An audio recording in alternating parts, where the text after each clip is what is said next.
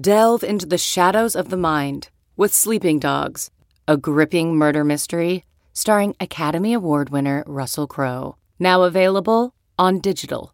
Crowe portrays an ex homicide detective unraveling a brutal murder he can't recall.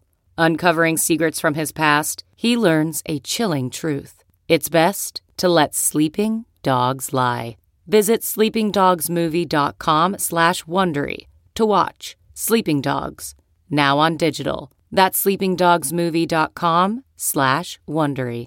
CarMax is putting peace of mind back in car shopping by putting you in the driver's seat to find a ride that's right for you. Because at CarMax, we believe you shouldn't just settle for a car, you should love your car. That's why every car we sell is CarMax certified quality so you can be sure with upfront pricing that's the same for every customer. So don't settle. Find love at first drive and start shopping now at CarMax.com. CarMax, the way car buying should be. Hello and welcome to the Yahoo Fantasy Football Podcast. I'm Liz Loza. I'm joined by Matt Harmon. We've got producer Brett manning the ship. And um, Matt, there's like a lot of weird midweek news. I know. It's uh this is an interesting week of news too. Like a lot of troubling news, some might say, depending on your perspective. It's been Stefon Diggs trade rumors. It's a little gossipy, right? It is a little gossipy. Yeah, he said this on social. Teams react this way. Well, actually, the Vikings aren't reacting any old way. Do you find it ironic that one wide receiver on the Vikings literally like calls out the play calling and like outwardly expresses hey, we might be Adam Thielen. Here. Adam Thielen might be might be frustrated, but like we're like basically saying we're all frustrated. And then one and then one like tweets an emoji, and the other is like, and that's oh, that's the that's the sign. Stefon wants a trade. And to be fair, it, I mean he's definitely frustrated, but both of these guys are frustrated. Yeah. So, well, let's talk about Diggs because he's the one that all of the rumors are swirling around. Though I, I'm happy I had in my notes to mention Adam Thielen because after the game um, on Sunday, he was like, "Yeah, I mean, it's great that we have the best running back in the league, but Can't run the ball like if you can't convert when it's time to pass, which is something we alluded to the Sunday prior in one of our uh, episodes about the fact that Kirk Cousins is not clutch. And if you are going to have a run first offense, that'll invite closer games. And so therefore you need a quarterback like hmm, Gardner Minshew Mhm. who can stay focused and in 11 minutes take your team down the field and, and pull off an upset. But anyway, Th- Stefon before Diggs. before we go to Stefon Diggs though, Thielen is on my is on my radar hard for like number one. I mean, he's been on my radar for a while. Yeah, yeah, yeah, yeah. But let's just bring the point home here. Like he says on uh Sunday, his exact quote was, "I think the frustra or that he said last Sunday, I think we're just as frustrated as every fan in the state of Minnesota. We are more frustrated. We put everything we have into the offseason, we grind every single day, and then to put a performance like that, it's so frustrating, it's unbelievable. Then today." He says to reporters, I think the frustration is from you guys, like refer- referring to the media. We're not frustrated. I think that's a media thing. Come on, bro. Own your stuff. Own Right. it. Also, should we take a shot every time he says frustrated?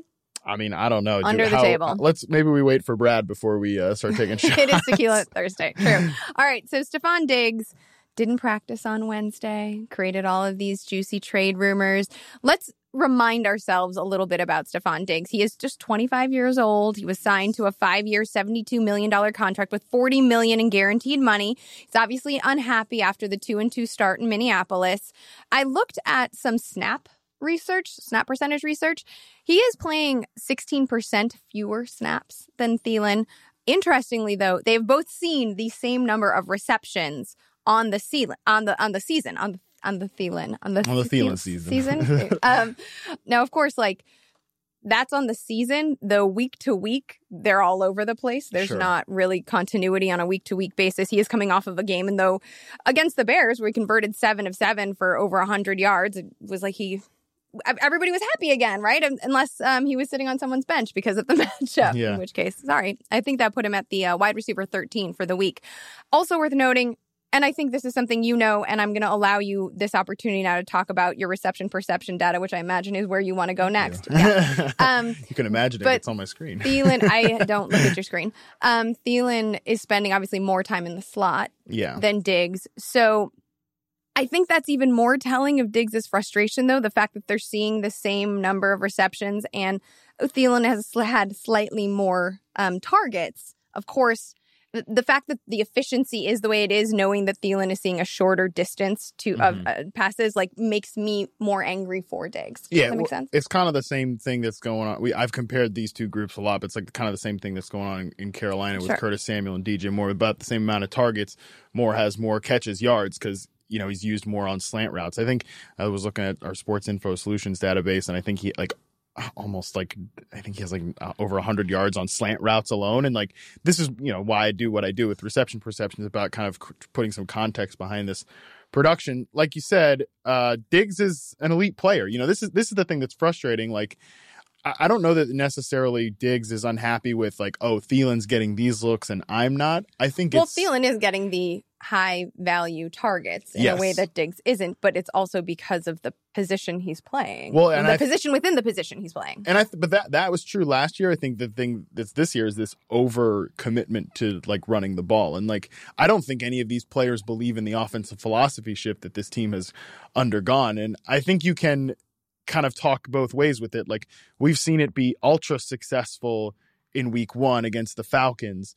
That's great. Like a run heavy game plan can look incredible when your team is teeing off on another quarterback when they're at home when the and script is right against a defense that's shown to have some obvious holes beyond the first week. That sucks. Okay. That defense sucks and it's sucked for like 4 years now. So. We'll we'll go there further. I was trying to be a little not, not, so heavy handed. I'm over um, the Falcons. The Falcons get them get them the hell out to of my put, life. We keep talking about the the Vikings want to establish the run, and I think Kevin Stefanski is getting thrown under the bus a little bit here because this is Mike. I mean, Flip got fired and the new guy who got hired was like, "Oh, you know what? The boss wants me to do this thing, so I'm gonna yeah. do it." Yeah. And he's given me the best running back in the NFL. So, um, but Kevin Stefanski is calling the fifth most running plays at 29.8 attempts per game and the third fewest passing plays at 24.8 per game. That's great. Not even 25 pass attempts on average per game is bananas. Yeah, it's crazy. Especially this is what's weird about Minnesota is, and I think Diggs is probably thinking the same thing. They've invested top level money in these two receivers. Mm-hmm. They invested top level money at, at, quarterback with Kirk Cousins, which you can say what you want about Kirk Cousins, and I mean he's been pretty terrible to start the year. Or he's, I mean he's been Kirk Cousins. He's like just this, not clutch. He's just he's not clutch, and he's volatile week to week. Like Kirk Cousins is the same player as he's always been, and I think they're trying. It's weird that they would then go to a philosophy where they want to. They're, they're they're not really they're built for with the running back, but it's tough to it's just tough to sustain year over year success with a with a philosophy like this, and I think the players can see into that. And I think that's probably the root cause of what Diggs is upset about, and obviously whatever Thielen wants to say, he's clearly upset about. It too. is appropriate that we are now in hashtag Libra season, and that means balance, baby. It's the scales of justice, so you can't do just one thing. You have to be able to do and love both, and they're having trouble doing it. I do think this week coming up at the Giants is an interesting test to see not only if the coaching staff will allow Cousins to air it out or if he'll have success, because obviously the Giants are a great matchup. They're allowing an average of 295.5 receiving yards per contest. So if this is not more of a get right spot, then I don't think there can be. This is like the OJ Howard test against the Giants a couple of weeks ago, too. Right. Like my thought when these little rumors started to pop up is like, man, what a short sighted move this would be for the Vikings to, to trade a 25 year old wide receiver simply because, which also they'd take a lot of dead cap hit. I thought that would just be a really terrible move to make. But it sounds like whether Diggs wants them to make the, that move or not, the Vikings, the Vikings aren't going to do don't it. really want to do it. So I think they actually have a lot of incentive. You know, and this is it's always tough when you try to play to make him happy to read the mind. Like when you want, it does seem seem like they have incentive to do the squeaky wheel yeah. theory. Like, okay, let's make sure Diggs is happy. Let's make sure Thielen is happy, and this is a perfect defense to do it against. So you can't possibly feel great about it because you know that the the floor is like four catches for right. 40 yards or something. I mean, actually, t- I take that back. That was generous. The floor is actually like two catches for 11 yards with these guys because of the offensive philosophy. And there's a real situation where the team tees off on Danny Dimes and and they're rolling with the run game all, all afternoon. But you can't possibly feel great about starting these guys because that risk, but that ceiling I think really does exist here. Let's talk about AJ Green, another uh, receiver who's also there. There are also juicy trade rumors swirling around him. Um, so he is expected to be out through week six with this ankle injury that he suffered in the preseason, right? Yeah. Um, interestingly, it- it's the Bengals have a week nine bye, Yep. right? Um, and there are rumors that he could come back within the trade window. The trade deadline is October 29th, and that is actually the Rams game. So they have right now week five, Cardinals, week six at Baltimore, week seven versus Jacksonville, week eight, which is October 27th. They're at the Rams, and then they have a week nine bye. Yeah. If I am AJ Green, I ain't coming back to a potentially like 0 and 6 team. Especially one that hasn't extended him yet. You know, that he doesn't have. And at 31 years old, and the reason his ankle is banged is because the practice turf wasn't good. And Tyler Boyd, his teammate, corroborated that on social media. yeah. So There's a lot here to be angry about if you're AJ Green. Oh, there's. I mean, there's a lot, and there's a lot of like, you know, you know how this goes when you're like in a relationship with someone and you like pass off like little things years over years, like whatever. It's no big deal. This this happened. Like, okay, sure. They put my bowls in the wrong place, you know, at my at my apartment. They uh they don't really they they wear their shoes in the house, you know, little tiny things like that. Like, yeah, sure, you've stuck me with Andy Little Dalton. resentments Yeah, build up. you, have stuck you stuck me with Andy Dalton all these years. Since my rookie year, they were paired Yeah. together since 2011, guys. 2011. That's so much time that AJ Green has given of himself and his body and his spirit to the city of Cincinnati. you, you, Cincinnati. Philadelphia. Cincinnati. Maybe he wants to go to the Philadelphia, but like you, you stick me with Marvin Lewis all these years. You know, these little resentments they build up, and then you get to the point where it's like, all right, enough. Like maybe this is just the okay. I, all these little things have built up, and oh, by the way, this is a major thing where like you're not going to finally g- give me my money. That like that this could be the thing that breaks AJ Green to the point where he's like, yeah, I don't want to. Like he goes full Carson Palmer. Like we've seen this with the Bengals before. Like mm-hmm. I am not playing for, for you under any circumstance. And I think for Green, maybe that will be different, but. He doesn't have any incentive to come back at less than 100% and put himself on the line. Like you said, for a team that, I mean, At least before the shot was like maybe he'd get to play on a Saturday in the postseason. Yeah. And not beyond that. Now,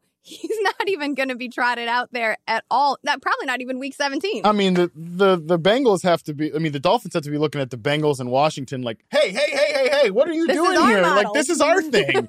Stop doing what we're trying to do on purpose by accident, okay? Like, we want that first overall pick. This this belongs to us. This this not this cannot stand this. You you people accidentally tanking. So, I think that AJ Green should stick it out as long as he wants. Oh yeah, and obviously both uh, Diggs and Green have been attached to the Patriots because that is the narrative, and also because without Antonio Brown, that is even more Hmm. now the narrative. the, the worst part is like people probably myself included who are at different times like okay all right don't be ridiculous the the patriots don't just We did it about Antonio sign, Brown need mutually. to sign Yes. Ant- yeah like i mean what like five minutes before it happened Right. we were We were all like- on a live like, stream like stop on." it you sheep talking about antonio brown oh oh um liz the looks like uh patriots have signed antonio brown so like moments after we went off the air.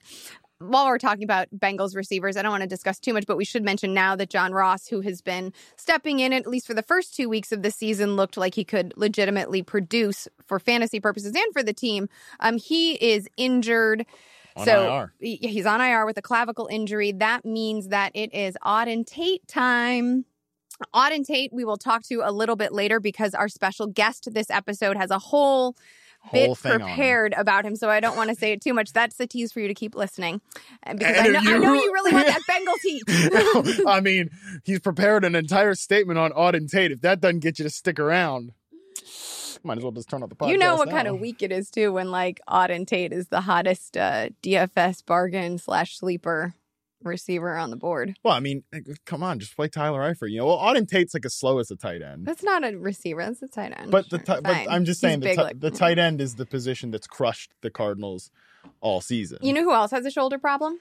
Whomst. Mitch Trubisky. Well, he's got a lot of problems. He has a lot of problems, and he will not be playing across the pond against the Raiders in week five. Instead, it is Chase Daniels who took over in relief of Trubisky. Now, Chase Daniels obviously been with um, Matt Nagy and within this uh, Andy Reid system since, oh my God, 2013, since Kansas City. And then he went to the Eagles as the backup. And so, right? Like a long, long time. So he knows this offense incredibly well. I have a question for you Yep. because I have a thought about it. Do Fire you away. think this team is better or worse off without Chase Daniels, comma, and why? Without Chase Daniel, I'm sorry, with Chase Daniels, without. Well, I just really asked that question succinctly. Dear friend Matt, yeah, what's up? I have a question for you. Okay.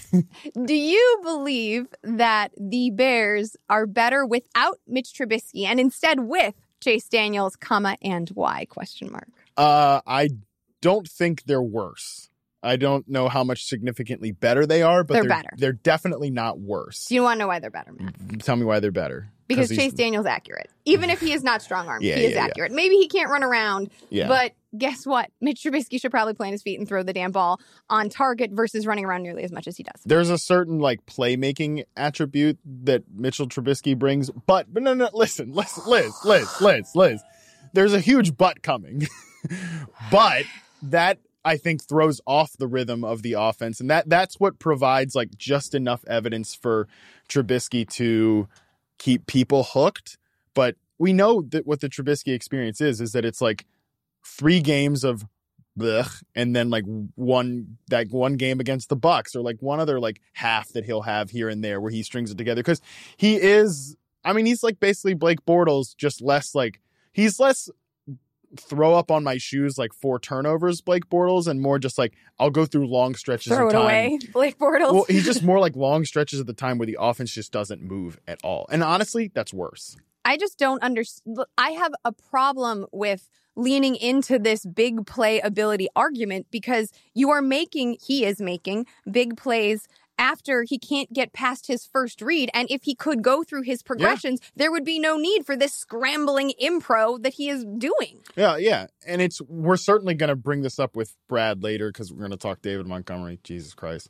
But we're going to talk David Montgomery and like the thing that that's funny about people getting pissed off about about at Matt Nagy about some of these like play calls or whatever is that I still think Matt Nagy's a really good scheme designer. Like some of these plays that people are so upset didn't go to David Montgomery on the goal line against Washington. I'm like, the reason they didn't go to David Montgomery on the goal line is because Trubisky's like, for once, executing the plays and like throwing to a wide open Taylor Gabriel in the end zone. Like that's what you want to design out of an offense. So I think that if somebody's going to come in and run that, Chase Daniels can certainly do that.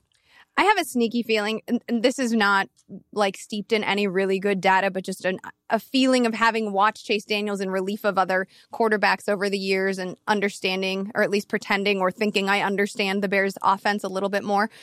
I think this might be an interesting, nobody's expecting Trey Burton game. Huh. Okay. Chase Daniels obviously doesn't have the arm strength, right, or the athleticism that I agree with um, that Mitch Trubisky has, and Burton threw up on himself. We're going to talk about vomiting on himself last Yeah. week. Like he's he's been he's been driving the struggle bus, but like you know, Allen Robinson is going to be the primary focus. He's sort of the only constant in terms of the passing game, um, and and week to week it's really difficult. But um, the Oakland Raiders are are get uh, there are a lot of targets being siphoned to the short middle of the field Yes. when facing the Oakland Raiders, and that should be in theory where Dre, Trey Burton operates. They're uh, top three, I think, in yards allowed to slot receivers, and they're number one. They've allowed seven touchdowns to slot receivers this year. So, and So that could be Anthony Miller. well, but, problem I'm not Miller and never on the field. right. So that is why I'm leaning towards Trey Burton. But it goes, yeah, it goes to that same sort of situation where Trey Burton's that move tight end. It's also worth noting that Allen Robinson takes almost 40% of his snaps from the slot, too. So he could get some of those looks as well. I, I think it's just what we're talking about. Like, the reason people are upset that Anthony Miller is not doing anything, and it's because because you got Javon Wims. well, it's also like there are intriguing players all up and down this Bears offense, but they have just a total dust ball at quarterback, and he can't get he can't do it. Like he can't get to the he can't get to he can't get to the third or fourth read, whatever Anthony Miller is on a given play. Like, give me a break. Right. Um, you know what the worst outcome of this is for the Bears this year? Because it's clear the Bears have a quarterback problem, right? It- It's that's apparent to anybody watching football. Well like, done, Ryan Pace. yeah, they have a quarterback problem, but they're like what outside of that, they're a, a Super Bowl contender outside of their quarterback position. I think the worst thing that could happen is that they give themselves the excuse like, "Oh, Mitch got hurt this year. Like we didn't get to see him for two, the second year in this offense. Like let's run it back in 2020." That's the worst possible outcome here. I don't even want you putting that out in the ether. I mean, there's because it's either that or That like now the the divorce is is imminent. sign the papers, Liz. Oh my gosh, So- they've been sitting on serve, my damn desk serve their asses already. like, I mean, it's either that or you get uh, they compete with they get Ryan Tannehill to compete. So which which would you prefer? Chase Daniel. At least he knows the damn offense. yeah, Um. So anyway, I think sneaky play at tight end. If you, you know, if you aren't rolling out one of, if you, I, in fact, I'll say this: I like Trey Burton ahead of Tyler Eifert, even though the matchup for Eifert is that much better. Love it. Matt, do you know what next week is? It's not my birthday, if that's your first guess. Oh, I knew it wasn't that. It's the week that Chris Herndon comes back. Whoa. And I heard there was a baby wolf pup who was telling people that they should go out and pick him up a week early. Yes, there was. And is that because you believe that Chris Herndon, even if Sam Darnold's spleen has not recovered from mono and is being shielded by some sort of futuristic contraption so he won't, quote, die? is that is is that play still okay with Luke Falk under center? Well, it sounds like Darnold should not be playing football In this week week, five. because as he Sam. in We're friends. Don't do it. yeah, don't you can't you like DM him or whatever and say like, "Hey, dude, I am trying to remain ob- like unbiased and objective. This is his career and his life, but I am hoping on a friend level that Sam Darnold does not play and you know protects his. I would like to see Sam Darnold play football well into the future and not.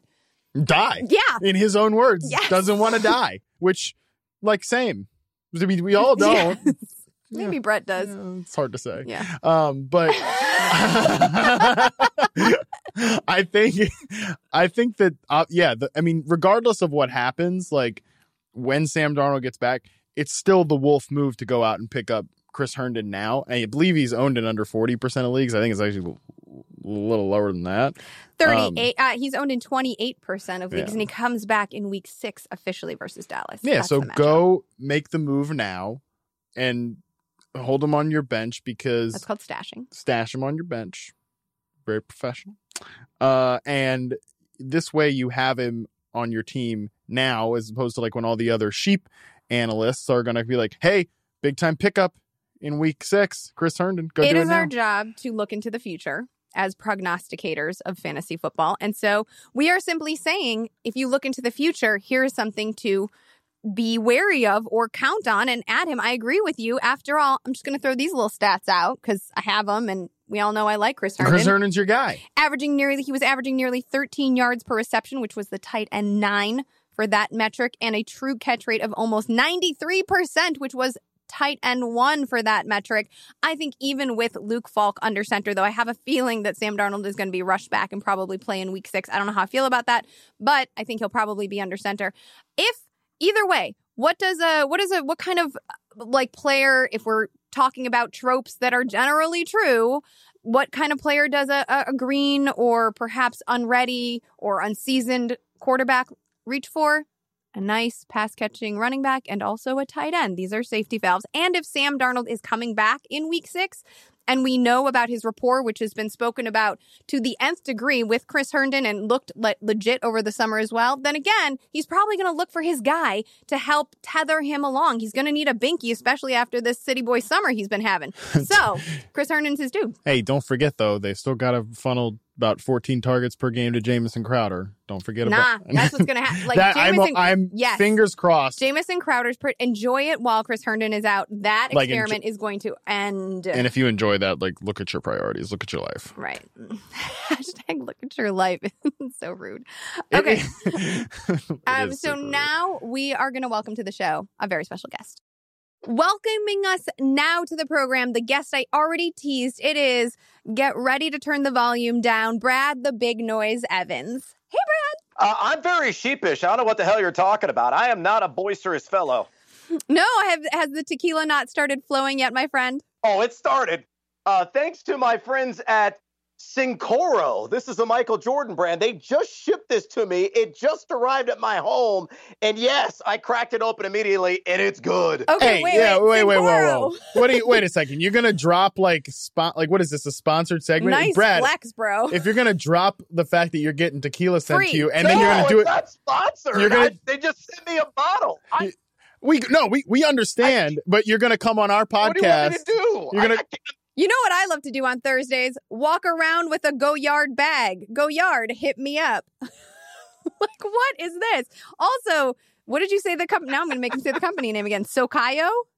Cincoro. Oh, duh. How dare I? Sin Cara. Sin Cara, Matt Harmon and Liz Loza both really Yeah. also enjoy tequila. Yeah. In fact, one of us throws up a lot when the that person drinks it, and it's not And me. the, the other one's a champ. Um, all right. So, Brad, I, you know what? I have to admit, one of my, this preseason, and when Andy Behrens was on the show, he like basically schooled Matt and I because we had not experienced a boring preseason the way he had, because this preseason was just full of drama that has obviously bled into the first month of the season. But I think, forget Antonio Brown, forget Minshew Mania. The thing that I have loved tracking most is your up and down experience Ugh. with the David Montgomery situation. In fact, uh, to me, it's better than like the first season of This Is Us, which my co-host here watches vehemently. I haven't seen the Fervently. newest season yet. Yeah, well, it's probably Ugh. trash. Yeah, I've never seen an episode of This Is Us. It Neither seems have a I, little too cheesy for me. Yep. Um, especially when you're drinking tequila. Uh, I guess It's perfect. no, it's it. it, not my kind of jam Something at about all. triplets, Uh, I'm but not sure. I, I will say this about Dave Montgomery. So yeah, it's it's been depressing. Uh, I've been on this like emotional roller coaster. The the pendulum has been swinging vigorously from side to side. But there is a silver line in all this. Like I, I, I know he's RB twenty six right now in Yahoo default leagues, uh, and he's only got the one touchdown on the season. The efficiency data not exactly the picture of perfect health, uh, but he has, uh, you know, ranked handsomely in avoided tackles per attempt. He's RB seventeen according to Pro Football Focus, who tracks that data, uh, despite the unsightly yards after contact per attempt. But uh, as I digress, he's averaging 19.3 touches per game. And last week, he played on 70% of the Bears' snaps, and that has steadily climbed that snap share since week one. So it's only a matter of time that he's going to have that breakout performance, but it just boils down to the Bears' offensive line, which I thought was going to be a top 10 run blocking unit. They got everybody back from last year, and right now they're number 26 in run blocking efficiency. So as long as the uh, trench piglets can open up some holes for Montgomery, the uh, fantasy data and stats should start pouring in. I'm hoping.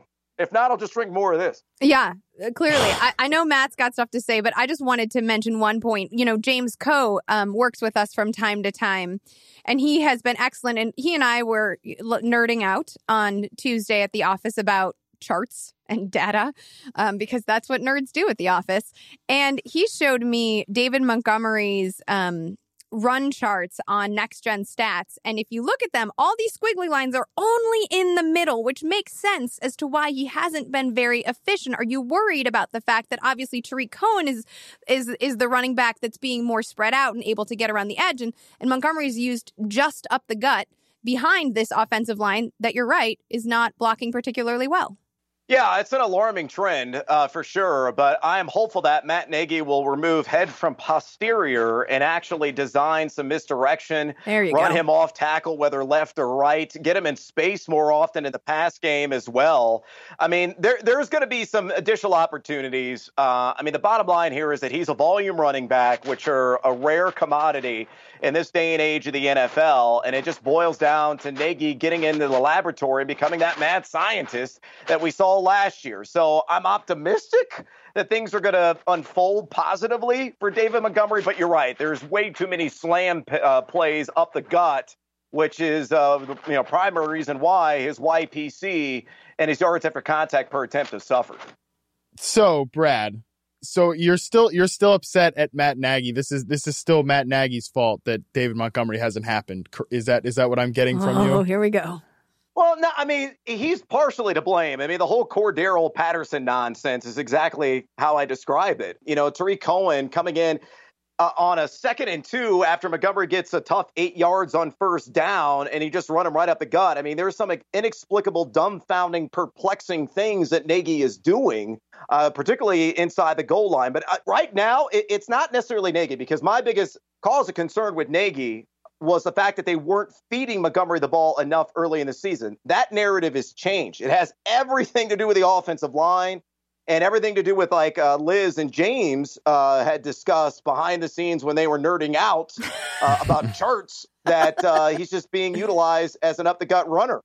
So, you know, I, again, I'm optimistic. Maybe it's going to happen across the pond. I wrote about him in the Lames column for a reason because I'm using reverse psychology after I inserted Nick Chubb in that column last week, and then we talked about him FFL. Then he goes on post historic numbers.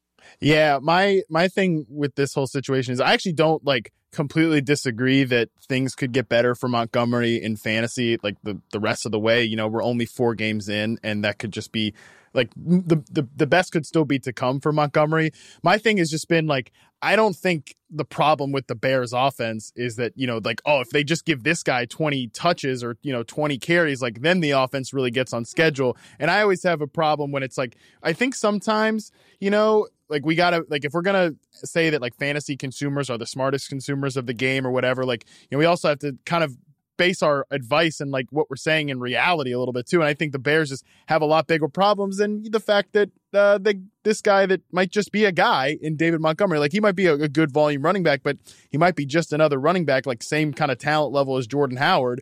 I don't know that that's the problem with what's going on in offense. Well, I think, I mean, to be fair though, Matt, I think the difference between Jordan Howard and David Montgomery is an ability to be used Versatile. in the passing yeah. game, right? So there's a versatility that we thought heading into the season. The reason that Jordan Howard wasn't going to be a part of the Bears offense was because it, he made it too predictable. And in fact, I understand Brett's frustration that Matt Nagy's current usage in terms of only running him up the middle, up the gut, whatever you want to call it, is therefore making David Montgomery more predictable in this yeah. offense. No, I, I get that. And, and that's the thing with like, I think the Montgomery pick is like even if it's not great for fantasy, it's been a successful pick for the Bears so far because they are a little bit less predictable. The problem is just that the quarterback continues to make them the ultimate predictable offense. The dust ball. Yeah, the dust ball quarterback. Who is sidelined, so it doesn't matter because the aged Chase Daniels is going to elevate this whole thing. Just, I, I, have it in my bones. I'm feeling it. Anyway, for reference, in terms of David Montgomery, Yahoo consensus ranking in week five against the Raiders is RB19. Brad has him there. I have him there. Andy Behrens has him slightly higher, but like the consensus ranking is just inside of the top 20. So take that for what it's worth. Brad, one more running back question for you. I'm going to open it up this is kind of a dealer's choice situation. It wasn't on the outline, but I know that you love curveball balls, my friend. So is there a running back in this wasteland that you want to talk about, vent about, hype, whatever? It's yours. Go do it. Yeah, let's talk about the Philadelphia Eagles and Miles Sanders. You brought up Jordan Howard a second ago, and Howard, of course, uh, becoming the premier goal line gremlin, um, you know, feasting on his opportunities uh, last week against the Green Bay Packers. But Sanders, guys, the schedule for the Philadelphia Eagles late in the season, I mean, it gets me aroused. I'm not going to lie. I mean, it is ridiculously delightful uh, across the board. You look in starting December 1st, so that's week 13. So you're right there on the cusp of the opening round of the fantasy playoffs. They start with Miami on the road to the Philadelphia Eagles in that matchup. And then you get the New York Giants, a team that struggled in the trenches. Then you get Washington. We know the woes that team has defensively, whether it's defending the run. We saw Wayne Gallman go off on them last week at Carolina, a team that's given up 4.8 yards per carry to the running back position. Um, uh, and then you get after that, actually, I jumped down. Sorry, uh, not Carolina. I have Washington, then Dallas, excuse me, in week 16. The tequila's kicking in, apparently, uh, as the Cowboys have given up four and a half yards per carry. And then if you're one of those sickos that plays in week 17, you get the Giants again. So if you're looking for a running back that could have a December to remember, somebody's going to come out of the woodwork late in the season uh, that could win you your fantasy title, I think it could be Miles Sanders. Hell, it could be Jordan Howard. Both could be highly successful during the most important weeks of the fantasy football slate again in those chilly months uh, when Santa Claus comes to town. So a lot of gifts to be bared in that Philadelphia backfield. So stay the course with those guys, or in fact, on Sanders, buy low. Yeah, he's cheap right now in one for one Yahoo deal. He's also seen at least one red zone carry per week, so it's not like he hasn't been used in the red area of the field. Though you know, you're right. Jordan Howard, at least right now, is getting the goal line looks. Do you know what? Too that this whole Eagles situation, like the fact they're two and two right now, and they've along with like the, the entire NFL, it seems like they're two and two, and they've already suffered so many hits in terms of mm. the injury mm-hmm. column, but like not for for some like some guys like Malik Jackson aren't coming back, you know, on defense, but they could still get a lot of these guys back. And honestly, like the thing I don't think we're talking about enough right now is that they're playing without DeSean Jackson, and I think obviously revenge game, of course, in week one, but I think week one showed us what a transformative Difference presence maker. that Jackson can be in this offense, and that extends to the running game too, because that without this, they're at the same problem that they had last year, which is that they have no vertical playmakers without like with Alshon Jeffery, Nelson Agholor and those kind of goofballs. Like JJ Arcega Whiteside certainly has not emerged as anything useful. The two tight ends are there, but that vertical presence in DeSean Jackson brings them a level of credibility that also helps the run game. Need to stretch the field. Got to stretch the field. Matt, do you have a running back? Uh, I mean, You want me to go first? Yeah, you go first. All right, Brad, I'm going to do th- this one's for you. You ready? Yeah, let's do it. I have a, I have trouble staying away from situations I Oh, should no- stay away from. oh, from. no, I already know what this is. And sometimes the attraction, even though you know it's not good for you, is just too much. Brad and I were in Atlanta. He knows exactly what I'm talking about. I'm talking about Ronald Jones, who has nothing to do with Atlanta because he plays for Tampa Bay, but Brad knows what I'm alluding to. And uh, also came home. Matt called this uh, a revenge game in a weird way because he was playing against the Rams, game. a homecoming game because he went to USC. Um, you guys, he he's seeing he's seeing more snaps. It's happening. He's pulling away from Peyton Barber, and he looked good. He only averaged three point seven yards per carry in that effort against the Rams. But how crazy am I, Brad? Am I as crazy to still? I'm not raw. Like, listen, I'm not playing him. But would stashing Ronald Jones at this point be that nuts? Uh, I would actually play him this week. Uh, I'm in complete agreement. I have come. I, I have come full circle on Ronald Jones. Yes, I have. Uh, and here's the reason why. You know, the added weight, uh, I think, has done wonders for him because he's running with more conviction. He's running with power, and he hasn't lost the shake and bake. I mean, he's forced a missed tackle on 26.4% of his touches so far this year. That's an extraordinary number. Uh, Peyton Barber has always been just a guy. You know, there were the comparisons to uh, Ronald Jones when he came out of USC to Jamaal Charles. That's right. He being that slashing type of running back. But now he's got this power element. Yeah, but he's got this power element now to his game. He's catching footballs, though sporadically, but that's still a positive sign. And this Tampa Bay offensive line has overachieved, in my estimation. They're top 12 in run blocking efficiency right now. And as long as you continue to stretch the field with Mike Evans and Chris Godwin, and please, God, get OJ Howard involved in this offense at some point, Bruce Arians, Ugh. you should see some friendly fronts for Rojo to exploit. So you pull it all together, man. He's looking like a viable RB2. Again, not only this week against the Saints front that's given up 4.3 yards per carry to the running back position, but henceforth, uh, I'm a fan. I'm on board. I'm buying into Ronald Jones.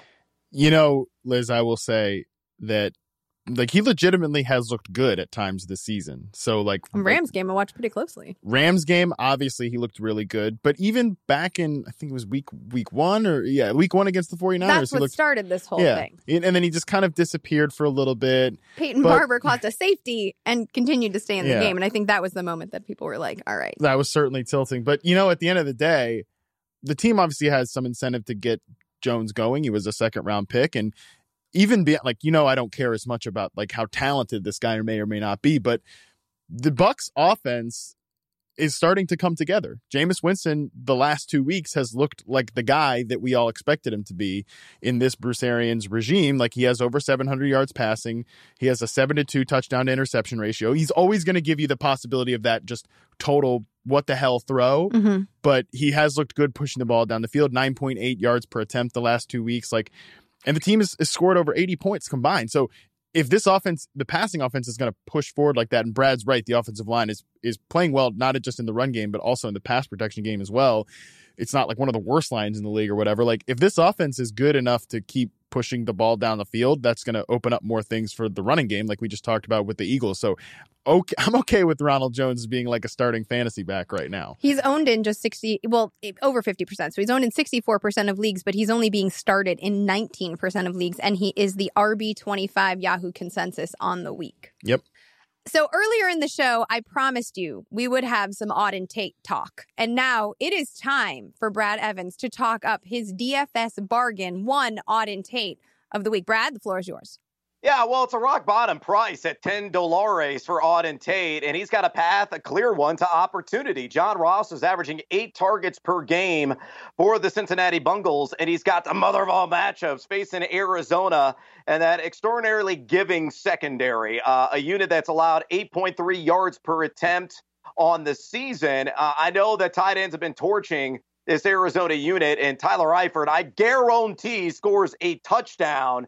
But I think Auden Tate, one of those guys who could be sneaky good in his own right. Uh, you know, six targets last week, had 50 yards. Uh, but again, with those targets available and knowing he's also going to see a lot of Byron Murphy in coverage, a guy that's allowed north of 100 passer rating to his assignments, he could be sneaky good. Uh, something like 70 yards and a touchdown, totally attainable for him in week five. I mean, we've talked about how tight ends are ripping up the Cardinals and Tyler Eifert. That should be great. Auden Tate is basically a tight end. Over, he's like 6'4, 228. At the combine, his 40 yard dash, 4.68. That's in the fifth percentile for wide receivers. 31 inch vertical jump. That's in the seventh percentile for wide receivers. And at his broad jump, uh, 112 inches. That's in the fifth percentile for wide receivers. So, guy's basically a tight end anyway. So, Brad, I love I, I love the pick. Yeah, I, I, appreciate it. Yeah, he's basically Devin Funchess in stripes. That's right. Oh. I was waiting for that comp. That that now we did it. Okay, so um, hurtful to hurtful to Devin Funchess. But, let you know. me hear your fade, Brad. Give it to the audience. Yeah, it's going to be Dak Prescott. I, I think this uh, Packers Cowboys game is going to be much lower scoring than anticipated. It's got a total of 47 this week, and uh, I'm definitely heavily on, on the under on this one. Uh, the secondaries are outstanding. Um, you know, you look at the Dallas Cowboys on the season, uh, they have allowed just 6.1 yards per attempt, and the Green Bay Packers in a similar territory. They're giving up 6.2 in terms of yards per attempt, and the Packers specifically fourth fewest fantasy points of quarterback position, just 207.8 eight yards per game through the air, four total touchdowns to QBs. Now, a lot of that uh, was skewed by the deplorable performance of one Mitchell Trubisky, which uh, I've had to seek optometrist uh, opinions based on my eye damage suffered in week one from that game. But look, I, I think Dak is going to take a step back. It's going to be a similar performance of what he had last week in New Orleans, which was a shocker to me because Marshon Lattimore and Eli Apple actually decided to cover people. Uh, but Tramon Williams and Jaire Alexander, who's really ratcheted up his game, uh, they've been sensational this season. So Dak is a guy I have outside my top 12. I can't believe I'm saying this. I would sip on a little of the pumpkin spice latte yes! that is Andy Dalton. Welcome to Dak it. Prescott Basic Witches week. Unite. Basic Witches. yes. I, that's one of your better ones, Liz. that one's good. Might be what I'm going to be for Halloween. So, uh, Brad is a very busy man with many commitments that may or may not involve tequila. So, we are going to let him go and finish this show solo. Thank you so much for joining us, Brad. You can follow Brad on social at Yahoo Noise. Anything else you want to plug, my friend, before you uh, take off? No, more tequila. Cheers. Good luck to everybody in week five. Thanks, Brad. Appreciate it. Salud. Well, Brad gave his picks, ran out the door to drink tequila do important stuff. Sponsored Matt, tequila. Sp- I know. Hashtag ad. And what are we doing with our Maybe we should yell more. Yeah, we should yell about what we drink more often. And then people will send us free sh- Anthony Frankel, nobody drinks skinny margaritas in a bottle out of the bottle like Liz Loza. At me, girl. That spicy jalapeno or the watermelon or the peach doesn't matter. Whatever's on sale at Bevmo, I'm drinking it. Boom, there you go. also, White Claw. Oh, no. Told you I'm a hashtag basic wish. White Claw is the worst. Then you're the worst. Now no, tell me who so your bad. I don't care, Matt. Tell it's me so who bad. your DFS bargain is. I know you don't care, but it is bad. Uh my I have two wide receiver bargains this week. Oh, look at you. Both of kind of the oh, same I do not agree with the second one. This the same ilk. So first one, Will Fuller, $14. And we wrote a, a, nice little piece where we all talked about what we've got wrong most this year. I decided to pick Will Fuller because somehow I ended up like 10 spots higher than the consensus when I did my tiers on him. I also drafted him on just an absurd amount of teams. Um, and now that everyone is dropping him to waivers, I'm picking him up on all the other teams that didn't already have him because I think that this game, especially, is the start of when things start to turn around for Will Fuller because look, like the snaps are all there, the routes run data is all there, the air yards are even there. I think he's uh, top 10 in the NFL. And I think that against this awful Atlanta defense, it's just such a smash spot, right? Like this should be where it all happens. Kenny Stills is practicing, so that's worth noting. But if Stills was to miss time, I think that opens up some vertical looks. The problem in Houston right now is that like everyone is kind of cannibalizing each other to the point that even Hopkins has not been like up to where you drafted him. But I really like, I just like this game overall. I love the matchup for for the Houston pass catchers. My second one is John Brown for 15 bucks. I think regardless of what quarterback is under center, even if it's Matt Barkley, I think the matchup is still pretty good. Um, we talked about I think on one of our thousand Sunday streams, like about how problematic the uh, Titans secondary always is, despite the fact they pour a lot of money and resources.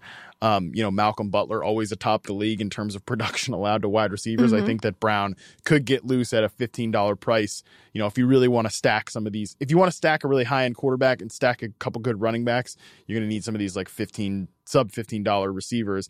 And Brown stands out like a sore thumb in terms of the volume that he's getting amongst these other you know jokers in that range. All right, these are good points. I'm a little bit more nervous about John Brown with Matt Barkley under center. Um, Worth worth being nervous about. so, sure, but I, I think I would take Will Fuller. I like Will Fuller. We'll talk about him a little bit later too. But who's your fade?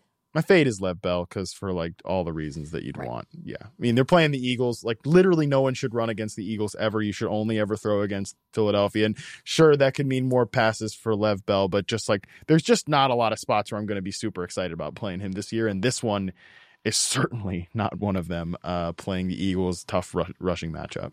All right, so at bargain, I'm going to go at go with a quarterback. Love this. I'm going to go with Jacoby Brissett. Did you know, Matt, that Jacoby Brissett has had a multi touchdown game in every single week this year, even last week when he was without T.Y. Hilton, and that he is just one of three quarterbacks to have 10 passing touchdowns on the season? Yeah, he's he's tied for the lead league in touchdown passes. That is right. And I also think what's impressive is he has a 10 touchdown to 2 interception ratio. He's been very careful. Very careful. He did throw a back breaking Yeah. interception last week, and you saw it in his eyes. Like the whole thing went dead. But dead, Overall- dead at some dead eyes.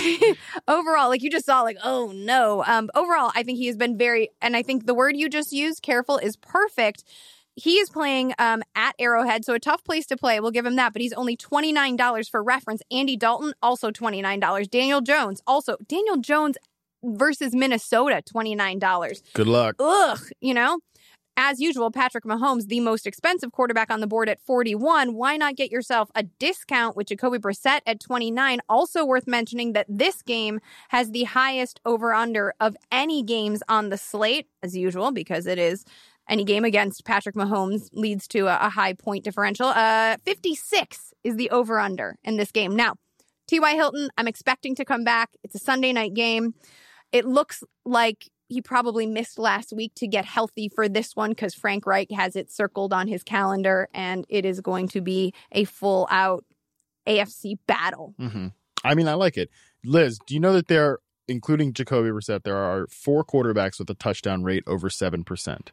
Three of the four, Br- Brissett, Lamar Jackson, Dak Prescott. Can you tell me who the fourth one is? Is it Jameis Winston? It's not Jameis Winston. I don't know. It's Mason Rudolph. Gross. Yeah, disgusting. That stat means nothing now. well, that, that's ruining it. that's the one that is just regret. like, yeah, that that'll come back to earth. You know, all these guys, all these guys have too high of a touchdown rate. and the Multiple fact that games, also trick question. Liz, I mean, he started too. Yes, but that's not a fair He's- question. He started Facts, right. uh, point to the lie. Facts are facts. Here's my fade. It's Austin Ekeler.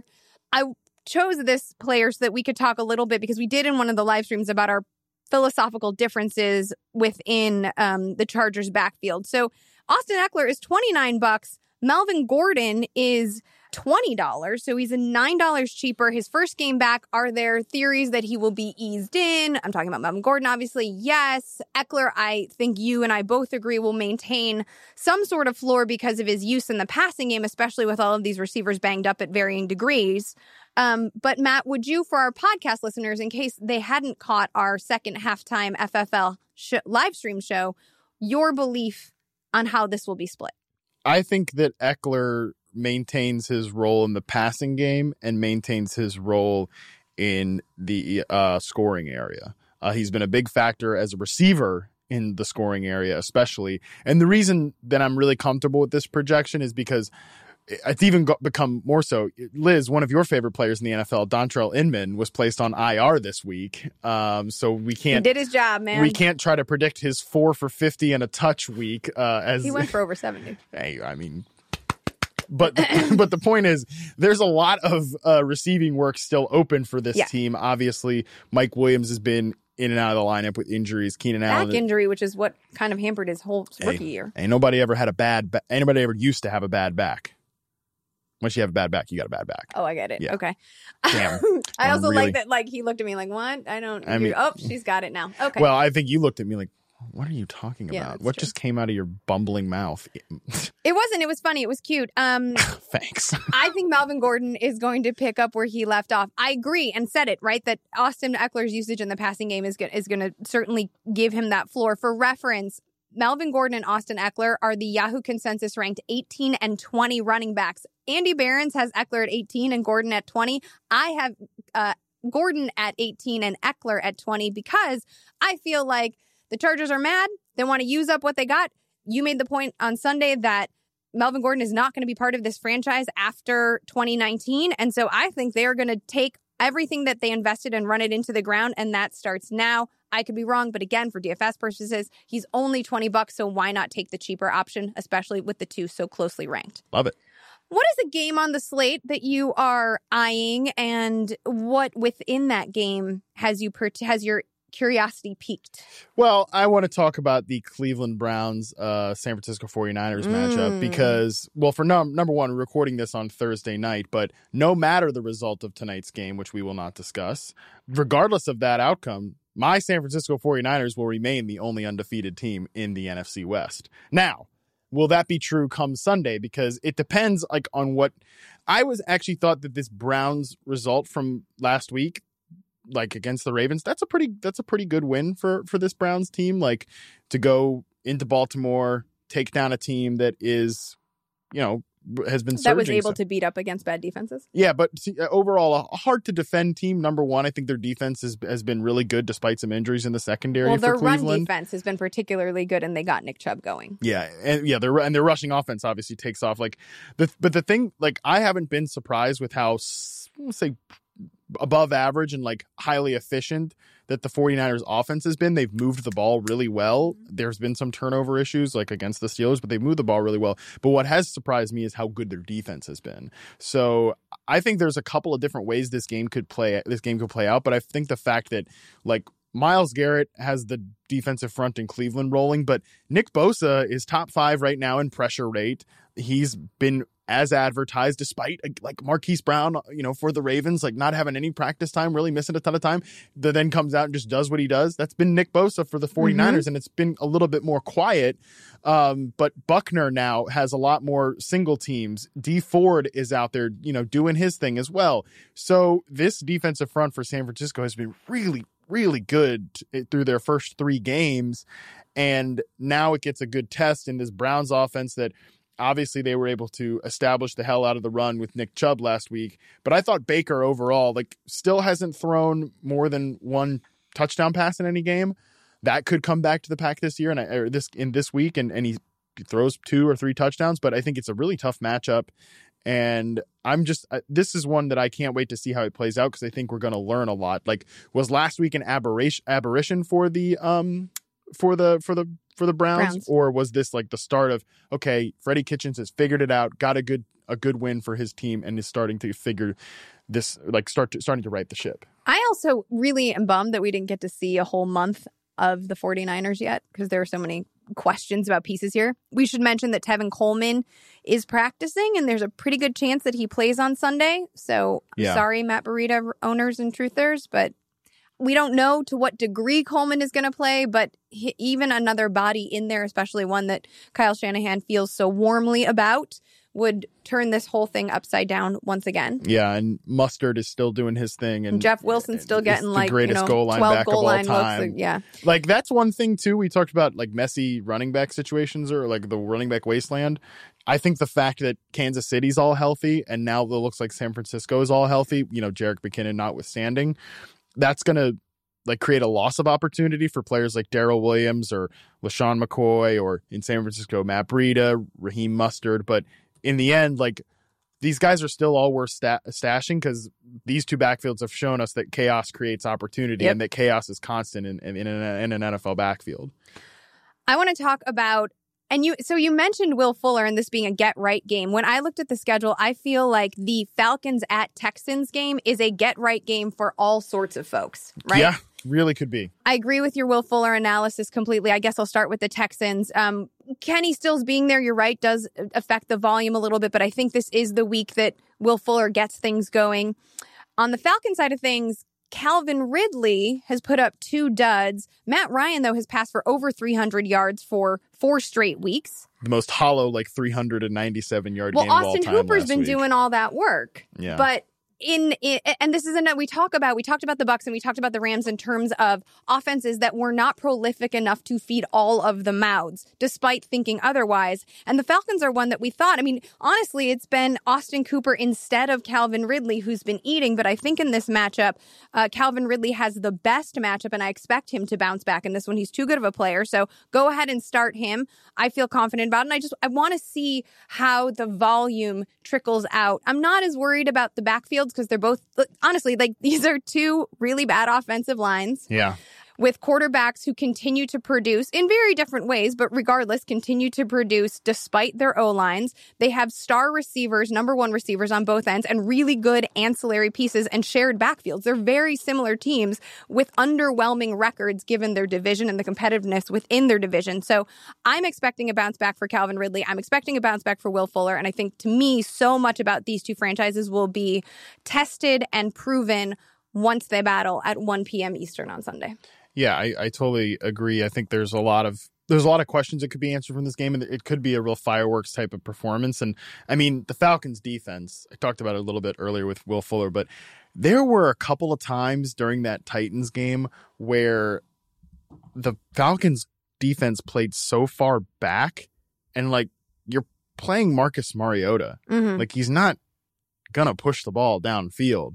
And like Marcus Mariota had enough time to make himself a sandwich in that pocket and then just shoot off a quick slant to like AJ Brown or Corey Davis. I mean, Corey Davis did something. You know, Corey Davis was like, I mean, AJ Brown d- straight dog walked Desmond Trufant Sure. around around the field, and I think that Fuller Hopkins can do that, and Isaiah Oliver, their other starting cornerback, is allowing a one twenty two point six passer rating in coverage this year, according to Sports Info Solutions. So.